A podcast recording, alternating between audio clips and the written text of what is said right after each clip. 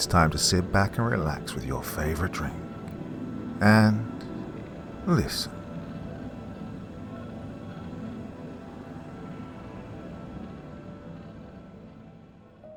It has been said that all television is educational television. The real question is what is it teaching us? Two terrifying tales of terror for you on this delightful evening. First up, we have There's a reason we can't watch TV after 8:30 p.m., and it's not because of the watershed. If someone is reading this, and I hope someone is because I'll be lobotomized soon and forced to forget everything. I want to prove my innocence. I spent so many years locked in this sanitarium, and all for protecting the children from that monster of a man. But now it seems I've fallen into the hands of his creation. Please get this out so the children will be safe from the man of a thousand faces. Back when I lived in the small town of Arkham, Massachusetts, there was little I could do at 10 years old other than indulge my love of TV. Oh, I loved it so much. It's a shame that it was muscled out by the internet. I remembered my misspent childhood days just sat there in front of the beautiful box. Whether I was watching my favourite weekend cartoons or tuning into game shows right after school, you'd be hard pressed to find a day when I wasn't in front of the set. However, like many other children around the area in which I lived, I was forced away from my precious TV at 8.30. The main reason was due to the watershed ending. Now, I'd argue bordering on straight up fighting with my mum to let me watch until 10 pm, but I was always told no, and that if I kept on watching the TV past that time, the man of a thousand faces would find and kidnap me, never to be seen again. I personally didn't believe in the urban legend, but both my parents and even grandparents were adamant of his existence. I'd go to school and feel left out as my friends would tell me of the cool shows that were broadcast past Watershed, like the outrageous Saturday Night Live or WWF, yet none of them had ever seen the Man of a Thousand Faces. On the 20th of February, I remember walking to school and seeing a flyer stuck to a post. And as always, the flyer was a missing person report. This wasn't uncommon, sadly, but I'd developed a passion for collecting these flyers. Missing. Kelly Roon. Disappeared on the 15th of February, last seen watching TV at her dad's house. I grabbed the flyer and shoved it into my pocket to present to my friends at school. I had, after all, sat next to Kelly all of last year felt it only right to get her disappearance noticed. I guess I understood why. A small girl who was known to have an alcoholic dad and had attempted to run away before might not seem like the work of a fairy tale man living in the TV, but, well, this felt off. A few children had disappeared from around our town and were usually found departed just outside the industrial estate. The first few disappearances went under everyone's radar, but when a child named Tyler McMolly, rest his soul, was taken, well, it shook the town. Tyler was the first child who was found alive, if you could call it that. His body was covered entirely with puncture holes that led into his veins, his veins themselves seemed all but collapsed, but he was missing both a kidney and his liver. Apparently, his very last words were, Don't let the man of a thousand faces get me. But this was from an unreliable source, so take that as you will. I overheard the stories that circulated, and soon they gave birth to the urban legend of Tyler McMolly. A now popular story that kids told on the playground went that one night Tyler was watching his favorite TV show, Marathon, on Cartoon Network. When the clocks turned to 8.30, Tyler was sent to bed, angry and defiant. Well, Tyler waited for his parents to go to bed, and then he made his move. Like a ninja, he silently slipped out of bed and through the crack in his door, softly tiptoed down the stairs and into his living room, where he turned on the TV. Tyler sat down with a remote in one hand and a few chocolate bars that he stashed away, and he began searching the channels. After a while, Tyler kept seeing a character that was dressed in the same suit, but had a different person wearing it that corresponded to the show. A prime instance was the black and white checkered suit that was worn by a news anchor, and then in the next program there was a children's show with a person's head replaced with a puppet. Tyler became more and more discomfited by this, but continued looking through the shows until the early hours of the morning. When Tyler's parents woke up at 7 a.m., They were in fits of panic. Tyler had vanished from the house. The only thing left of him was the TV remote, a few chocolate bars, and his imprint in the chair. Well, the neighbors and the police were no help either. Everyone just assumed Tyler had run away until they found his barely living body, that was. Story did its rounds of the playground like any normal horror story would. And from that day on, I began collecting the flyers. When I presented the flyer to my friends and told them the man of a thousand faces had captured another child, well, they all laughed at me. No one more so than my best friend. Now, my best friend was a guy named Robert, and he, for one, definitely didn't believe in the man of a thousand faces. In fact, he would actively scrutinize me for even talking about him. Robert was what you'd call a no nonsense person with a very forceful attitude to boot so much so that the nickname he had until his untimely passing was Bossy Bart.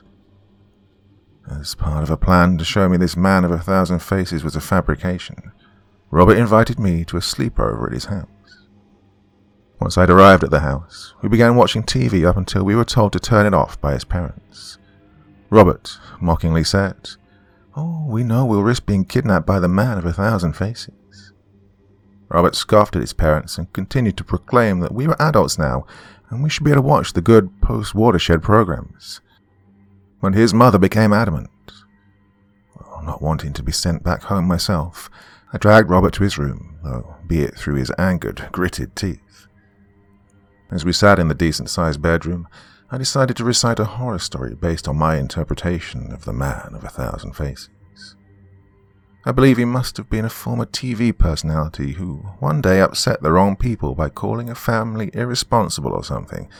Then, as he left his show set, he was kidnapped. The people who jumped him drove him out to the now empty industrial district, where they beat him and left him in a blood heap, but alive. Fate, however, had a different idea. A large loose piece of roof fell onto his neck, severing his head. And now, in death, his spirit takes children away from irresponsible parents to show them a better future, and those who would rather return home would end up dead and stripped of their organs for the other children to eat. Word for word, Robert said, What a load of bull. That's put me right asleep. The unimpressed tone ringing from his voice. I angrily turned to face the wall to sleep. I didn't need to talk to him during this sleepover after all.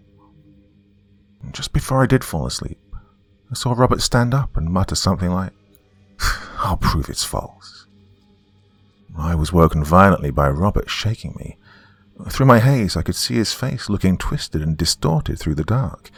He almost looked like he was about to die from fear. In my sleepy state, I attempted to ask what was going on, but all Robert did was begin to rock back and forth, crying about the man of a thousand faces and just how real he was. Before I could do anything, a large snapping sound rang throughout the house, and Robert went still. The once fear filled boy that was Robert now stood up, completely frozen. Without making a sound, Robert quickly walked to his door and slipped through, first to the landing and then down the stairs. He silently moved into the living room where his giant TV shone a disheartening static around the room. As Robert approached the TV, a program began to play through the heavy static of the screen. The show looked like something from a network access channel, which seemed strange as Robert's family had satellite TV. The TV showed a shot of a table seating around ten children, four on each side, two sitting opposite each other on the ends. Robert, seemingly bewitched, began to climb through the living room window, walking towards the industrial district that was just beyond the highway behind his house as I watched my best friend mindlessly walk through the darkened hours of the morning, both in his PJs and barefoot. I knew he had to be hypnotized or something. After staying a safe distance to Robert, we came to a small storage building that sat nestled behind the much bigger looking corporate warehouses. Robert entered and began climbing through a metal trap door that lay open on the back wall. As I walked forwards, I could see the door slowly closing, so I made a dash for it. Sliding under the door, I fell about five feet onto a lush felt carpeted floor. The area I'd landed in resembled a long funhouse style corridor, with multiple morphed doors that radiated different bright colors and had neon lights peeking from the cracks. I could see Robert entering a door at the far end of the corridor, and I began to run as fast as my legs could take me, but the more I ran, the further the corridor seemed to stretch. I stopped running and collapsed from exhaustion. The taste of copper filled my breath as my lungs heaved back and forth. As I raised my head to assess how far the ever extending corridor had become, I fell forward and landed on the door. The door itself was designed to look like a rainbow, having all the colors converge into a white circle in the center of the door. And above the door was an off red bulb and a sign that said, When lights turn red, no admittance. I opened the door and slowly entered a large room, roughly the size of a school gymnasium. In front of me were two giant bleachers filled with what looked like crudely cut out children and their parents. A loud buzzer filled the room, and in a panic I rushed underneath the closest bleachers. I looked over the large area between the cutouts and saw an area that resembled that of an old TV kid show. The show's setting was of a large birthday party with a long white table splitting the set in half. Sat at the table were ten kids, all of who were dressed up smartly like they were adults. A lanky man in a black and white checkered suit swiftly walked from out of the darkened back walls towards one of the four cameras that were stationed around the area. Well, I knew instantly that this was the man of a thousand faces. Yet his head looked normal, almost indistinguishable to any other person you'd meet in the streets. It was almost too normal. The man of a thousand faces looked directly into the camera and began to speak. His voice was unnervingly soft, and I could only describe it as sounding like the actor Crispin Glover. Welcome, children, to today's episode of Frankie's Fun Time. This episode is called Sharing is Caring. A loud comical jingle began to echo through loudspeakers set around the area. The music began to loop as the man of a thousand faces began to dance along. The music stopped, and a canned laughter track of children began to play. The man of a thousand faces stopped dancing and once again began to address the camera. Children, today we have a new friend joining my party table. Let's hear some noise for young Robert Powell. The canned claps and cheers once more filled the area, almost deafening me. I was forced to cover my ears or risk permanently damaging them. A large multicolored prop door was quickly rolled from the darkness behind the set to just behind the table by a man dressed like a 19th century clown. And Robert burst from the door, his arms stretched open wide as if ready for a hug, and with a wide, purposeful smile stretching across his face. More canned cheering began that was even louder than before. How could no one notice this noise? I tried to focus on Robert, but then I noticed something was off. He'd been given a new set of clothes instead of the pajamas he'd worn when he came in. He now wore a suit that looked professionally tailor made and resembled something you'd wear to perhaps a wedding or a formal gathering.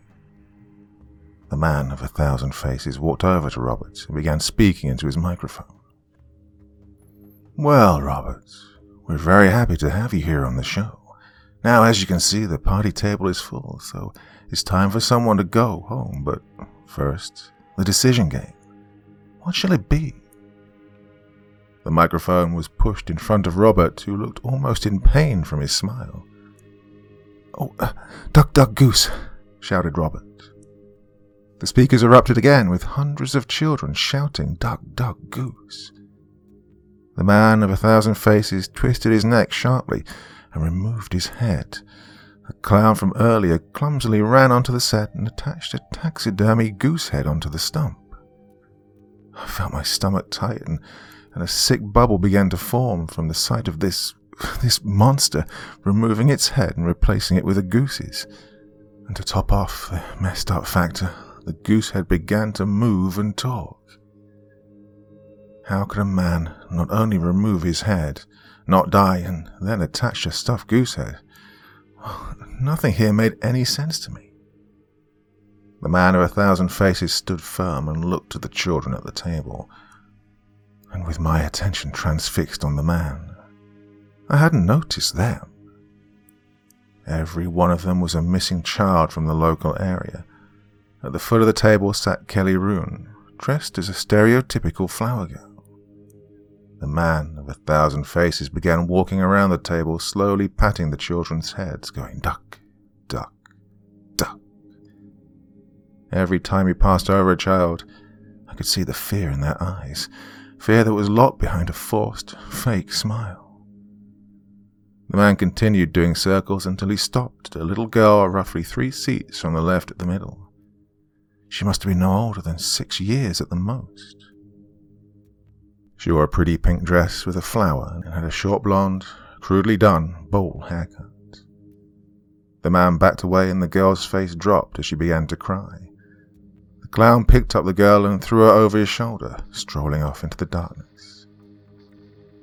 Once the girl was out of sight, the man turned to face the camera, saying in a deep, almost dead voice growl, Ooh. Began to inch over towards the direction the clown had dragged the girl. Well, I might not have been able to save Robert, but I might be able to save this girl. When I found the concrete wall, I felt around for a metal door, keeping my back to the wall, hoping no one on the set had seen me. I slowly opened it, making as little noise as possible.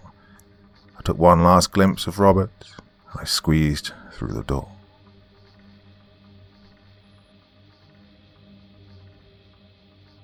As soon as I entered the hallway, an overpowering stench, similar to a hospital, assaulted my nose. Everything smelt so clean and sterile. The corridor in front of me was far different from the one I'd entered. Across the walls were white tiles, and the ceiling lights were now fluorescent light bulbs. As I walked down the corridor, I came across two doors opposite one another.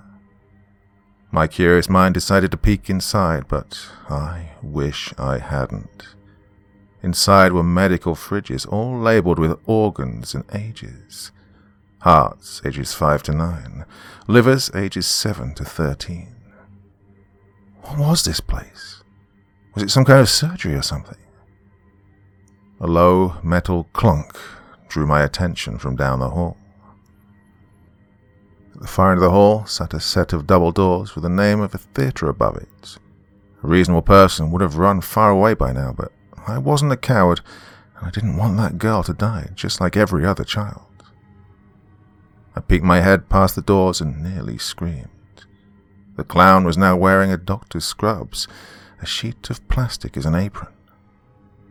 And the clown was midway through cutting open the girl who lay on a metal table. He began taking out her organs and placing them into different freezer buckets next to his feet. As I leaned in closer, I lost my footing and fell through the door, landing hard on my knee. The clown looked up from his work, and we locked eyes.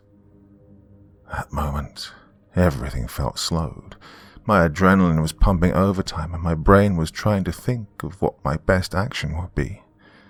The clown began to scream a deafening high pitch, and the sound of heavy boots outside the corridor alerted me that it was now time to leave. I turned and ran through the double doors, only to see three headless bodies, one dressed in the signature black and white checker suit, and the other two naked but smooth all over, similar to a Ken doll, standing blocking the hall.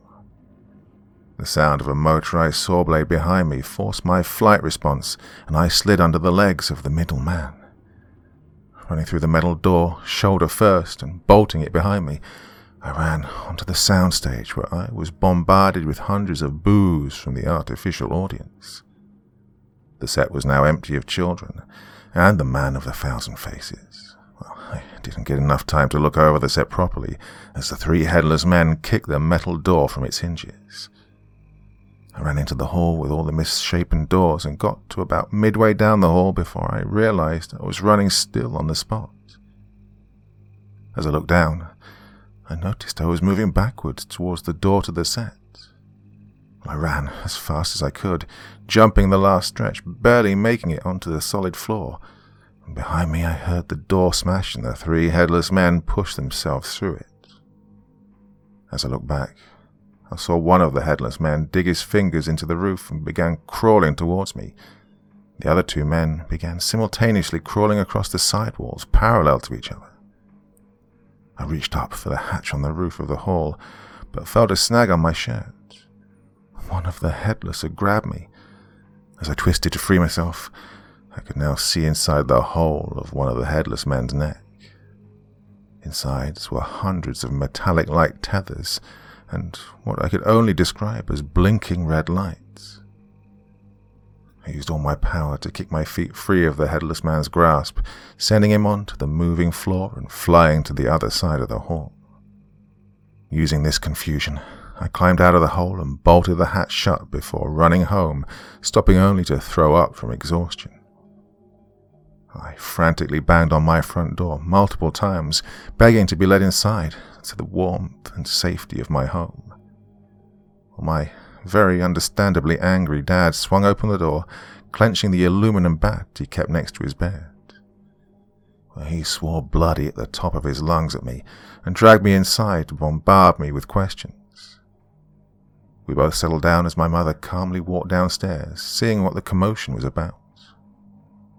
I explained my story in full multiple times to my sleep deprived parents, but all they did was brush it off as my overactive mind, coupled with my friend's undoubted involvement. I was sent to bed thoroughly annoyed that no one believed me, and I just failed at saving Roberts. Only the following days would tell. I was forced into the police station the very next day. I was left in a small room with a mirror and a grimy looking table. After a few minutes, a rather unhealthy looking cop entered, followed by a man in a grey business suit. The cop spoke first. Hello, son. I'm Deputy Barnard, and this is Dr. Steen. He's a psychologist from the local hospital. I looked into that doctor's eyes as he reached to shake my hand. Those eyes that I'd seen before, last night. They belonged to the 19th century clown who was butchering that poor girl. I was asked to tell them everything from last night, which I did, apart from mentioning the clown, although I guess that part didn't matter anymore. My story was laughed out of the station near enough by the deputy. As for me, I was to attend therapy from the man who'd started all of this.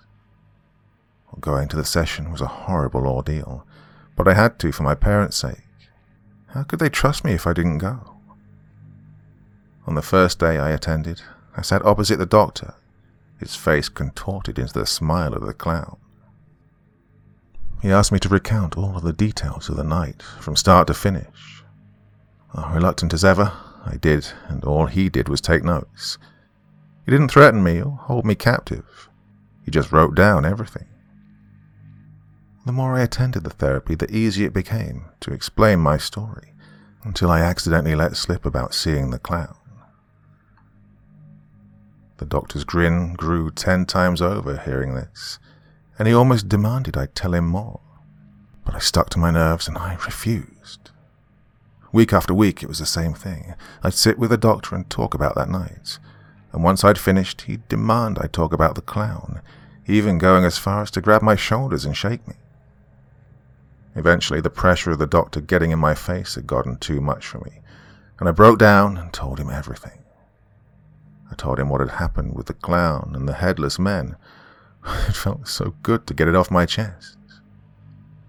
Well, the day I did spill everything, the doctor stood from his desk, walked in front of me, his eyes fixated on me, looking me up and down. He assured me that our next session would indeed be the last after he'd made some calls. For the entire week I became jittery and uneasy. I couldn't eat or sleep or really do anything productive. My fears of returning to the doctor had begun to ruin my life. Sadly, as is always the case, I had to return for my last therapy session.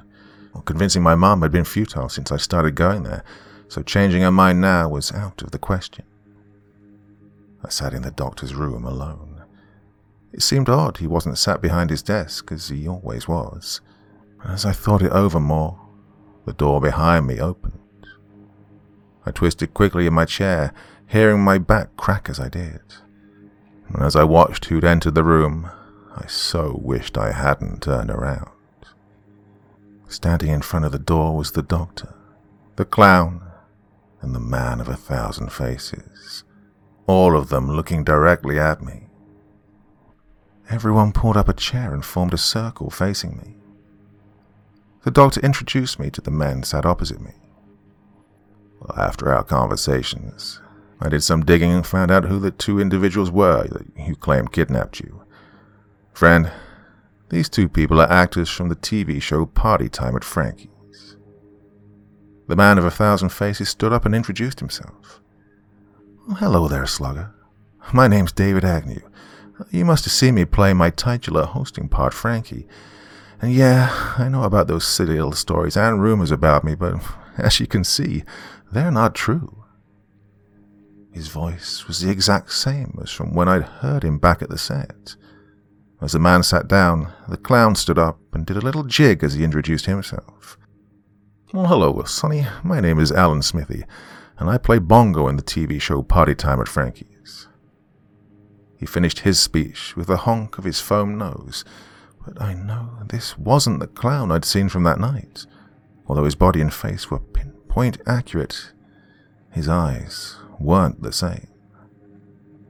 The doctor placed a table in front of me and placed a metronome on it. His words went something like, Look deep into the metronome and hear my voice. What you saw was the backstage of a children's TV show, one your friend was on. He ran away afterwards because he was so upset. You then saw a clown and he scared you, and you ran into some mannequins, and now you're deathly afraid of them. After that, he began saying a series of unconnected words. Frankie, clown, thousand faces, TV show, party. After that, I blanked out, unable to remember anything. I did, however, start to scream and cry as I saw a clown sat opposite me. After attending the therapy, I was diagnosed with two new fears automatonophobia, which is a fear of human like figures that were not alive, like mannequins or robots, the other being coulrophobia, a fear of clowns. I couldn't walk past shop windows without becoming afraid, nor could I attend the circus or risk breaking down at the sight of the colourful entertainers. Most of my time from then on was spent inside my room, away from my fears, trapped and alone, but safe. Nearly an entire decade passed on with my mind scrubbed, whole years believing something that just wasn't true. Children still occasionally went missing, snatched out of their homes, but now I felt as if it wasn't my problem. I had just finished my senior year at high school and was on the lookout for a job when I came across something in the local paper. Headless body identified as Robert Powell. The body of Robert Powell, who's been missing since 1988, has been found outside the long abandoned Miskatonic storage warehouse. After an autopsy of the body commenced, the blood and fingerprints were an exact match to Robert's medical profile. The autopsy was conducted by MD Stuart Stein a day after the recovery. More on page 12. I began to remember Roberts, how he ran away after appearing on a TV show years ago. I just couldn't remember what it was called. So I went to the only place I knew that would have some record of it the library. I spent days, almost a week, poring over the periodicals in hope of finding something or anything. I looked over the newspapers and TV guides, just hoping for a single reference to the show. Every time I thought I drew closer, I hit a dead end. Well, I thought I'd hit the jackpot when reports of a killer dressed as a clown were spotted, but to my annoyance, it was just an article on killer clown sightings in Derry. I sat huddled in my corner of the library, away from prying eyes, as the last patrons of the day shuffled out and the night watchman began to close on me. I slammed down my fist in frustration. As I did, a horrible breeze softly slipped past me. The breeze must have knocked one of the last newspapers I couldn't reach off of the shelf somehow, as if intended for me to see. The front page lay sprawled on my lap, mocking me. My locked and troubled heart began to beat uncontrollably. There on the page was the man of a thousand faces, Frankie, oh, and the clown. The adrenaline in my veins forced me to clutch the newspaper tight as the watchmen began to usher me out. I guess they didn't care too much about the newspapers because I still held it in a vice-like grip. I ran home, not stopping for the weather nor the traffic. I was completely oblivious to the world around me. When I reached the safety of my room, I locked my bedroom door with a deadbolt and pushed my cabinet in front of it. I didn't want to be disturbed by anyone. I placed the newspaper onto my desk and began studying it from every angle. Oh, to a normal person, it would just be a normal copy of the Arkham Gazette, but to me, it held answers. The picture on the front was of Frankie and the clown standing among doctors and nurses in the children's ward of Danvers State Hospital. The caption underneath read, Rogel doctors celebrate as the first child heart transplant is a success. Dr. Stein West, nephew of ostracized Dr. Herbert West, proved he was indeed nothing like his uncle. Having been donated a heart from a donor, Dr. West modified and then inserted the organ into a pacemaker and successfully transplanted the organ. To help with the festivities, both Dr. West and head nurse Michael Morgan dressed up as the children's favorite TV show characters from Party Time at Frankie's. Nurse Morgan dressed up as host Frankie, who children nicknamed the Man of a Thousand Faces, and Dr. West dressed up as Bongo the Clown. The TV show, as anyone who was around in the 60s would know, was called Party Time at Frankie's. It was a weekly show where children would compete for prizes. Unfortunately, due to the sad passing of Frankie's actor, Randall Yates, the production was shut down and the studio was sold off to Miskatonic University. I put down the paper, trying to comprehend what I just read. Stranger still, as I read certain words, my head began to throb. I made it a painful note to write down the words that hurt. Frankie, clown, thousand faces, TV show, party. I then recorded my voice on tape and began playing the words back. Everything I thought I knew was pushed away for the truth. That night I spent at Robert's house, and how he'd been mesmerized by the TV show. The TV show, it's where everything that went bad had begun. Well, that night I stayed up late flicking through the channels on my mini TV, trying to find the correct station. It must have been a few minutes past three when I came across the horribly made opening for the show. The obnoxious music blared from the speakers. Welcome, boys and girls, for the greatest show in the world. Put your hands together for party time at Frankie's. As soon as the show began to play, I knew something was wrong. The set looked far more professional and was shot almost like it was on a 16mm camera. When Frankie and the clown appeared, I felt shocked, as they were both most definitely not the two I'd encountered years ago. In fact, this felt like an entirely different show. Every now and then I'd see a brief clip spliced into the footage. It bugged me so much that the next night I carefully took my parents' VCR and copied the show. As I watched over the tape, I became more and more aware that there was a single frame image there. With great effort, I managed to get the single frame on pause. It was something I'd seen before.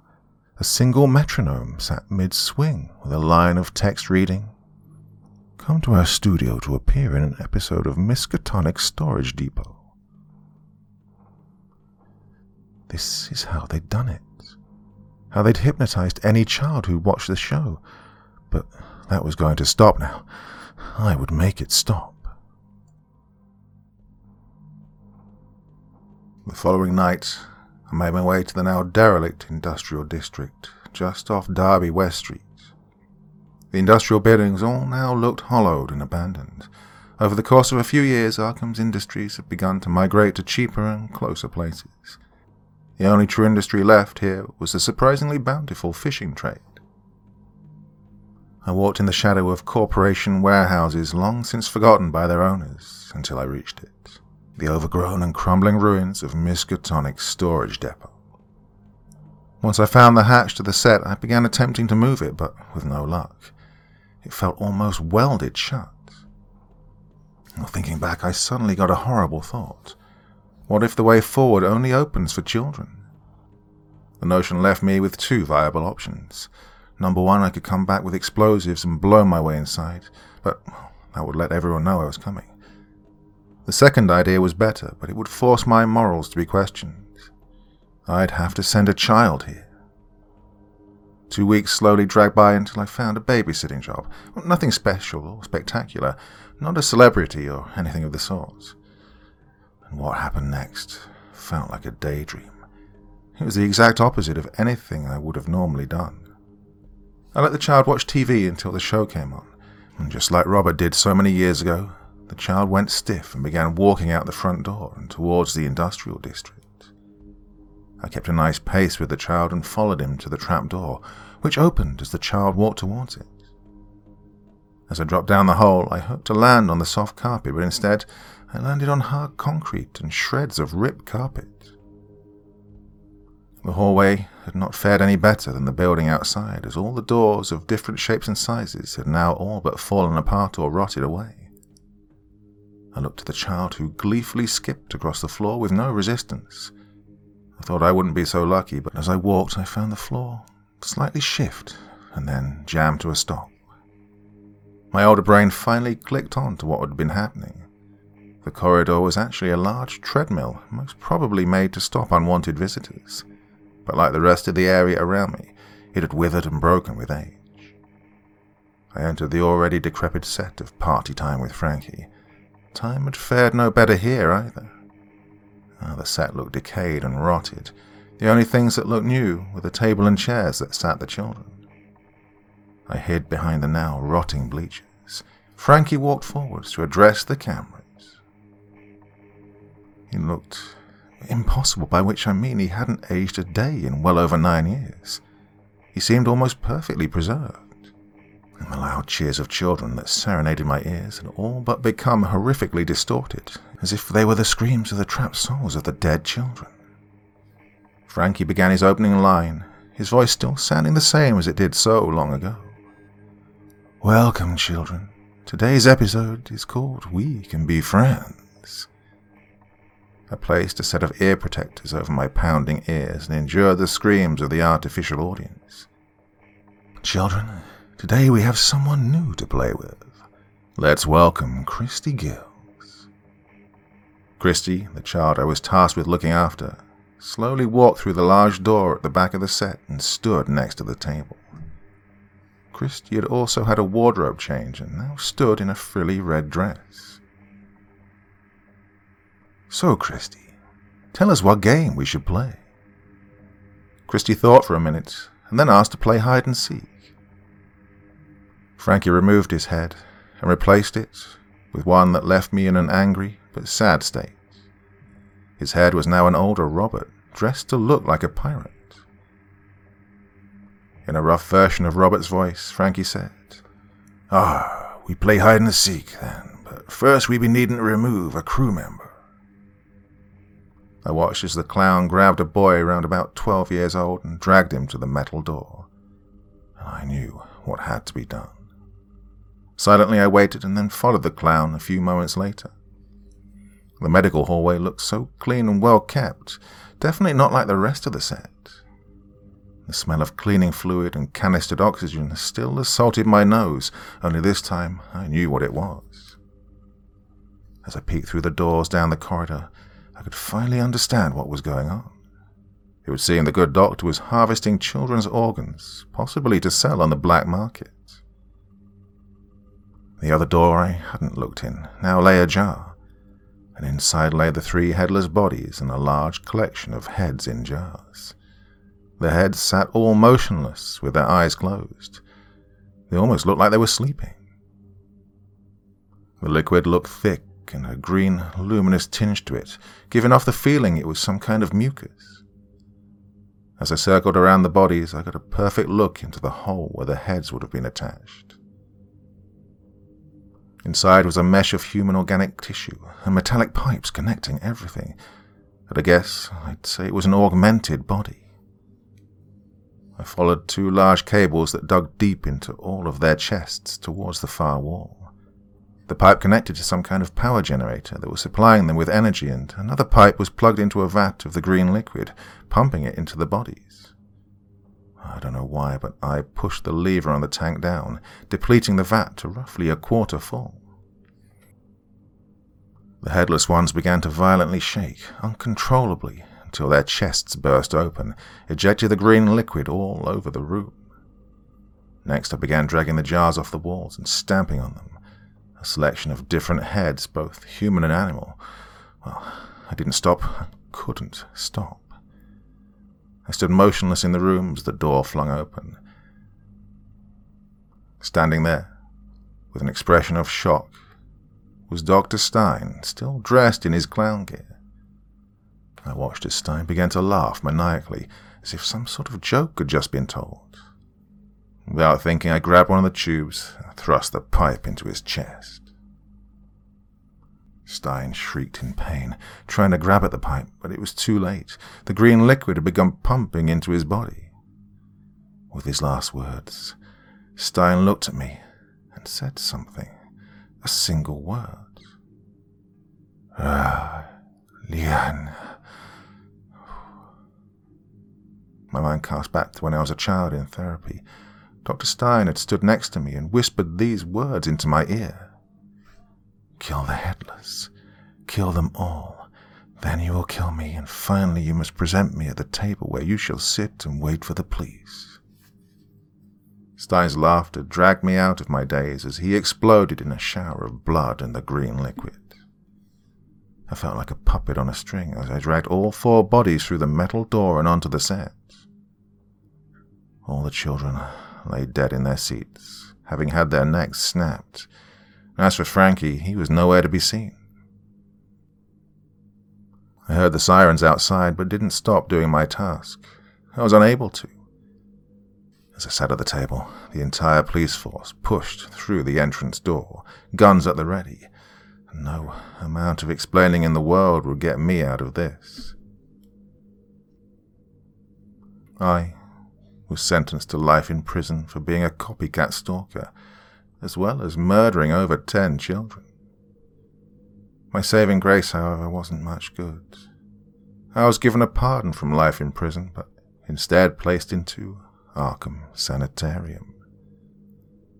It's been nearly 30 years since then, so I decided to write this, and, well, why now, you might ask? As you know, I'm scheduled for a lobotomy from my newly assigned therapist. The strangest thing is that he looks so similar, like a friend I had as a child. And every time we have a session together, he only says two words to me headless soon.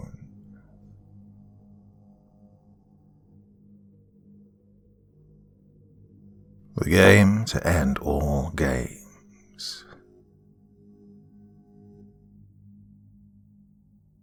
People always talk about the blinding light of bliss and peace they see during the last moment of their life. Like there's some indescribable force that pulls them towards their final destination, a place they can see their loved ones again, an infinity of painless existence. that's nothing like what I experienced during the 18 times my heart has stopped in the past year. Apparently, being merely 27 years old is not an excuse not to suffer from sudden cardiac death. At least, not when I had an undiagnosed heart condition called Wolff Parkinson White. An extra nerve in my heart put it into overdrive, and I was essentially dead for about seven minutes. Those were the best seven goddamn minutes of my entire life. After a brief moment of chest pain and my face kissing the floor, there wasn't a hint of pain in my being any more. To the best of my knowledge, I was still on Earth, but somehow wandering the streets in front of my childhood home. I saw my parents playing with a younger version of myself in the garden, running around on a beautiful summer's day chasing me with a water hose. My mum was holding a couple of ice cream cones for me and my dad. Was a moment of pure bliss, locked safely in my fondest memories. My life didn't flash by, and I was simply trapped in a beautiful moment, and although I knew I died, I felt no fear. However long I spent watching myself, it was simply not meant to last. Before long, I was violently jolted back into reality as they shocked my heart into a normal rhythm. I woke up for a brief moment, screaming in agony before passing out once more, something I don't remember, but was told by the nurses after the fact. They sorted out my heart as best they could, cut the extra nerve, and kept me in the hospital for observation. I had survived unscathed from the ordeal, and after a bit of healing, they allowed me to go home. Well, call it limbo, the place in between, or friggin' afterlife, whatever you name it. I knew I needed to go back. Unfortunately, the internet doesn't offer much in terms of the afterlife. I suppose they have bad internet reception there. so, I resorted to the next best thing. Forums about people who had temporarily died but returned from the brink of their own demise. Searching for that, I found well, exactly what you'd expect. The bright lights, the tunnel, and even some who claimed there existed nothing but darkness. Their experiences might have been just as real as my own, but ever so slightly different, and definitely not what I was looking for. I ventured deeper, checking out methods of suicide. Now, don't get me wrong, I absolutely did not wish to leave this life quite so soon, but there had to be a way to oh, temporarily die and then get brought back without permanent damage. Of course, Googling suicide only served to get me a list of prevention hotlines, so that was a short and unsuccessful mission. Even the deep web had little more to offer. A few forums that weren't listed on any casual browser, some with different experiences, people coming back with a profound new respect for life, and others who wanted nothing more than just to remain dead. Well, one click link led to another, and before I knew it, I had ventured far down the rabbit hole to a website no person was ever meant to enter. Without providing a link, it was simply titled The Suicide Game. It was plainly designed like any other forum, seemingly originating from the early days of the internet. Only text, no images. The posts varied from questions on what to expect from death and what people had seen on the other side. Holy shit, what just happened? By The Returned. What's the longest you've ever been dead for? By Dead Man 20. Any advice for a first timer? By A Bit Afraid too. Well, you get the gist. There was a sticky post lingering at the top of the page that caught my attention submitted by the sole user marked as an admin. Their name was Lazarus. How to temporarily kill yourself by Lazarus. Without hesitation, I clicked the link. It would either be legit or just a scam to somehow get money or provide a free virus for my computer. either way, I would quickly discover the truth. Are you brave enough to have a peek on the other side of life? Finally get a first-hand answer about what happens once we die. Maybe you've already had a glimpse and want more, but without the mess of actually staying dead. Then Mortinux might just be for you. Hmm, a catchy description, I thought to myself as I scrolled a bit further down, only to be met by a much more serious message. Warning. Read the following before purchasing Mortinux.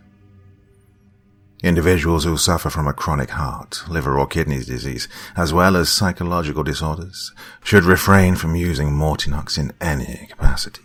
The drug will temporarily stop your heart from one to three minutes by altering nerve conductivity between your atrioventricular node and Purkinje system.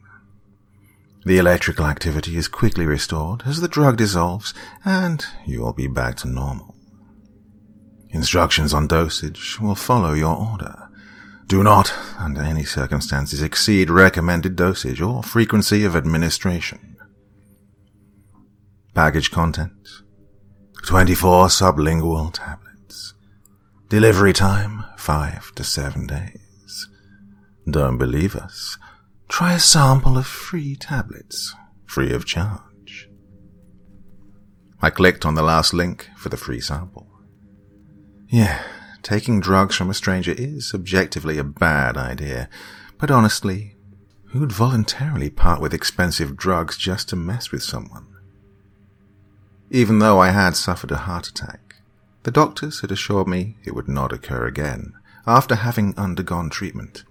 After all, I was still a young man with a rare but treatable heart condition. I waited five days, and the sample arrived in my mail conveniently disguised as regular vitamin C tablets. I locked myself in and read the instructions. It was pretty much the same as advertised on the website, with some advice on where to take the pills and to have some water and food prepared for your recovery. After little consideration, I thoughtlessly put one of the pills under my tongue. It burned slightly as it dissolved in my mouth. I counted my breaths nervously, holding one hand on my chest to see if it was working. Darkness. I don't even remember going out. Stripped from my body, I found myself walking inside an unfamiliar house. A family sat in a small living room, warmly lit up by a burning fireplace. Their windows were covered by a thin layer of snow, and a beautifully decorated Christmas tree stood idly in the corner, protecting a pile of colourful presents.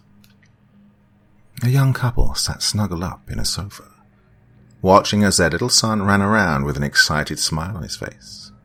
It must have been quite early in the morning, because it was still dark outside. The kid grabbed one of the presents and tore off the wrapping paper. Their shared bliss froze me in place. I could feel their warmth as I watched them just living their best life, not a care in the world as long as they had each other. The son shrieked in excitement as he discovered a set of tiny model cars hidden within his presents. He instantly started playing around, making pretend races with his new toys. It was the purest moment I had ever seen. Their happiness radiated towards me, filling me with unspeakable joy. The crackling fireplace emitting its angelic sound, getting louder by each passing second. In fact, it was too loud. A log had somehow fallen out, and a spark had set fire to the curtains. I yelled out for the family, but I was nothing more than an invisible observer in their world. Within a minute, the room became engulfed in flames, and the distracted family had not noticed it in time to get out. The door was blocked by flames, and I could do nothing but to watch helplessly while they burned to death in their home. I violently gasped for air as I was brought back into the real world.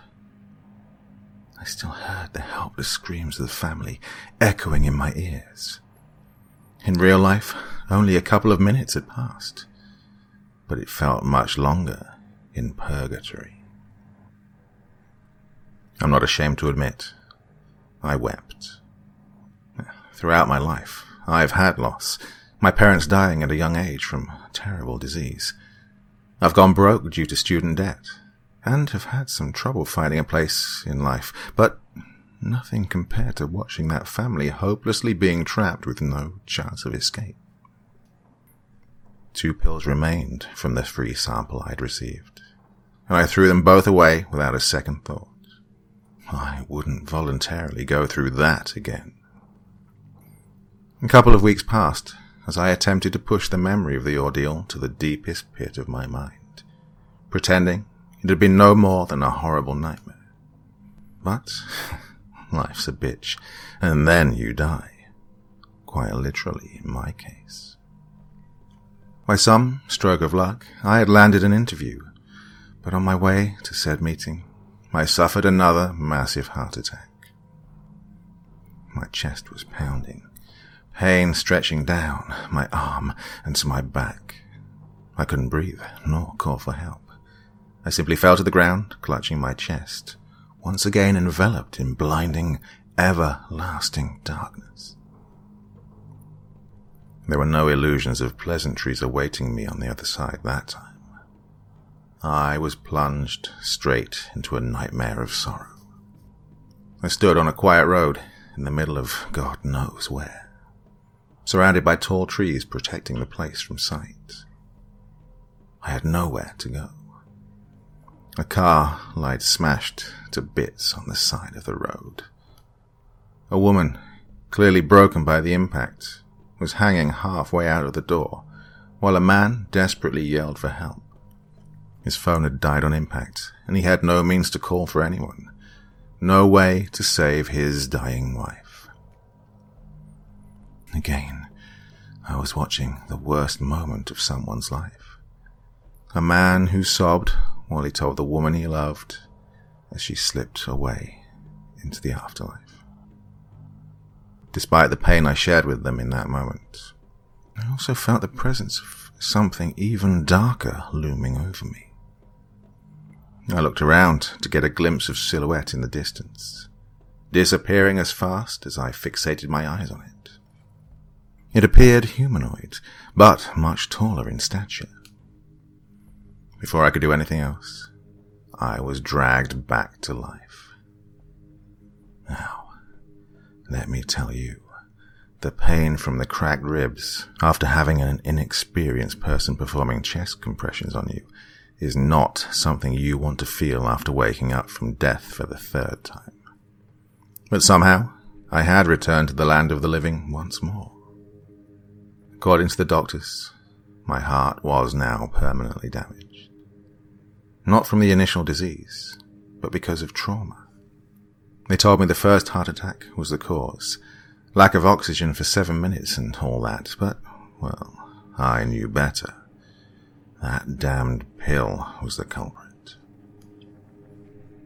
After frantically searching for the website, doing my best to retrace the steps I'd taken last time, I finally stumbled upon the suicide game once more. Mm, welcome back.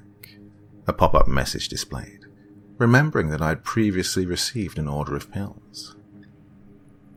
There hadn't been a single new post since my last visit. I jotted it down to being an obscure website no sane person would visit.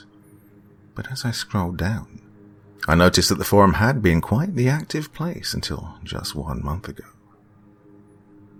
Most of the posts were about expectations and experiences. No sign of any complaints. But I kept browsing, clicking further back on the forum until I finally found something that matched my predicament. The post simply said, I think I brought something back with me from the other side. I clicked on the link with a trembling finger, both hopeful and afraid to learn the answer. So, I've been using the pill for about a month now, and honestly, it was the most amazing month of my life.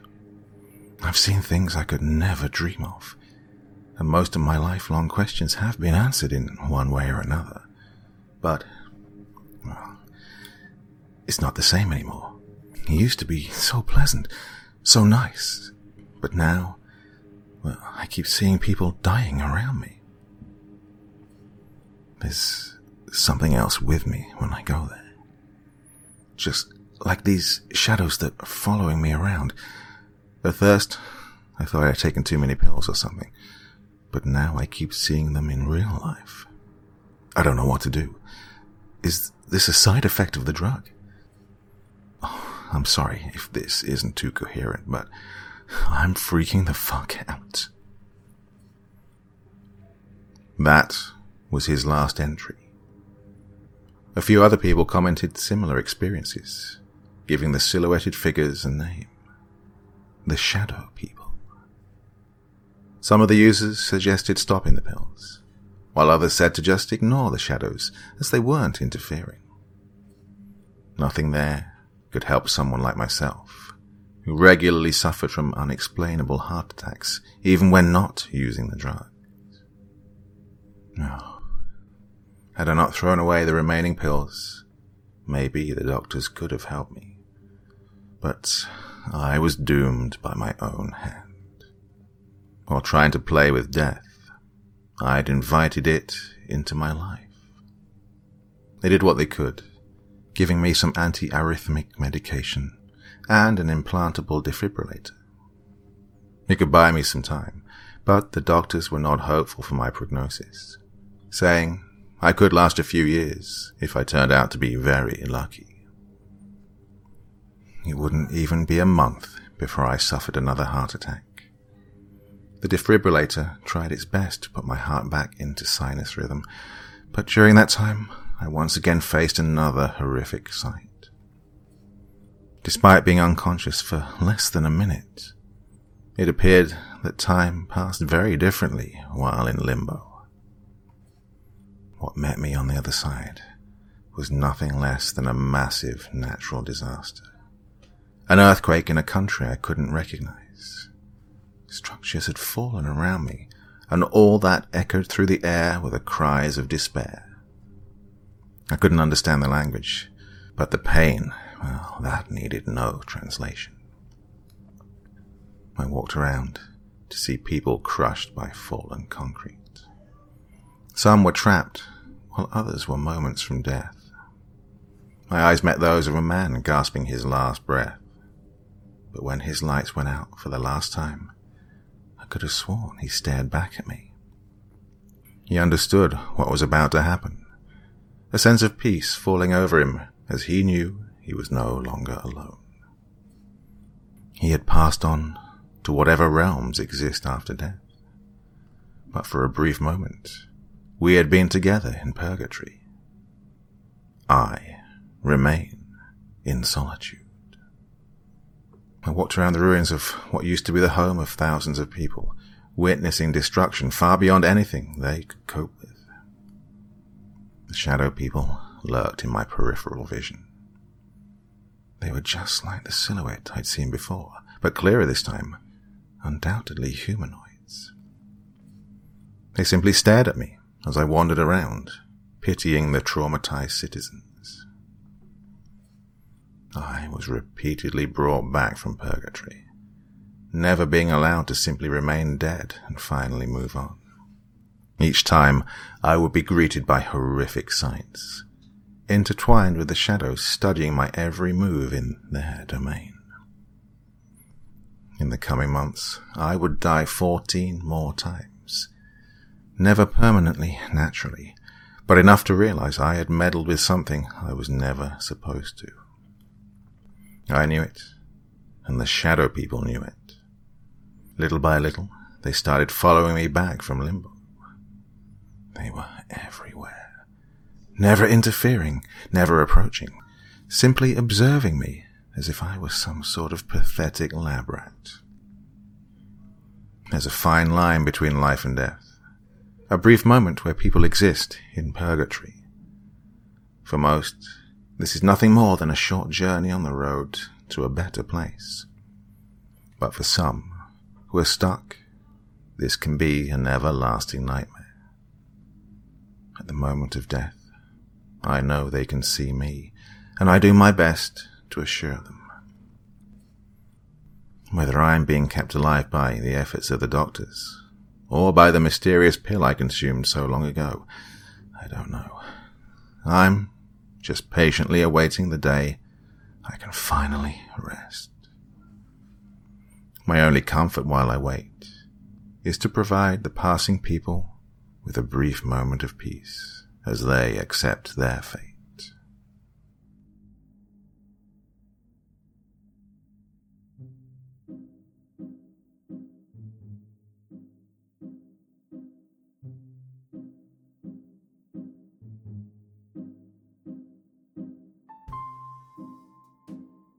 Okay, so a couple of lovely stories there to get your week started off in style. And, um, well, uh, going to ask you something. Um, I've been looking into the old classics, ones that are available in the public domain, like on a worldwide basis. And um, the couple that I've found are, well, obviously Dracula and Frankenstein. And um, I'm thinking of doing some recordings them now. They're both big ass books, so it's going to take me quite a while to do. Um, if you like the idea, let me know. Uh, if you have a preference for which one you'd like me to do first, let me know that too.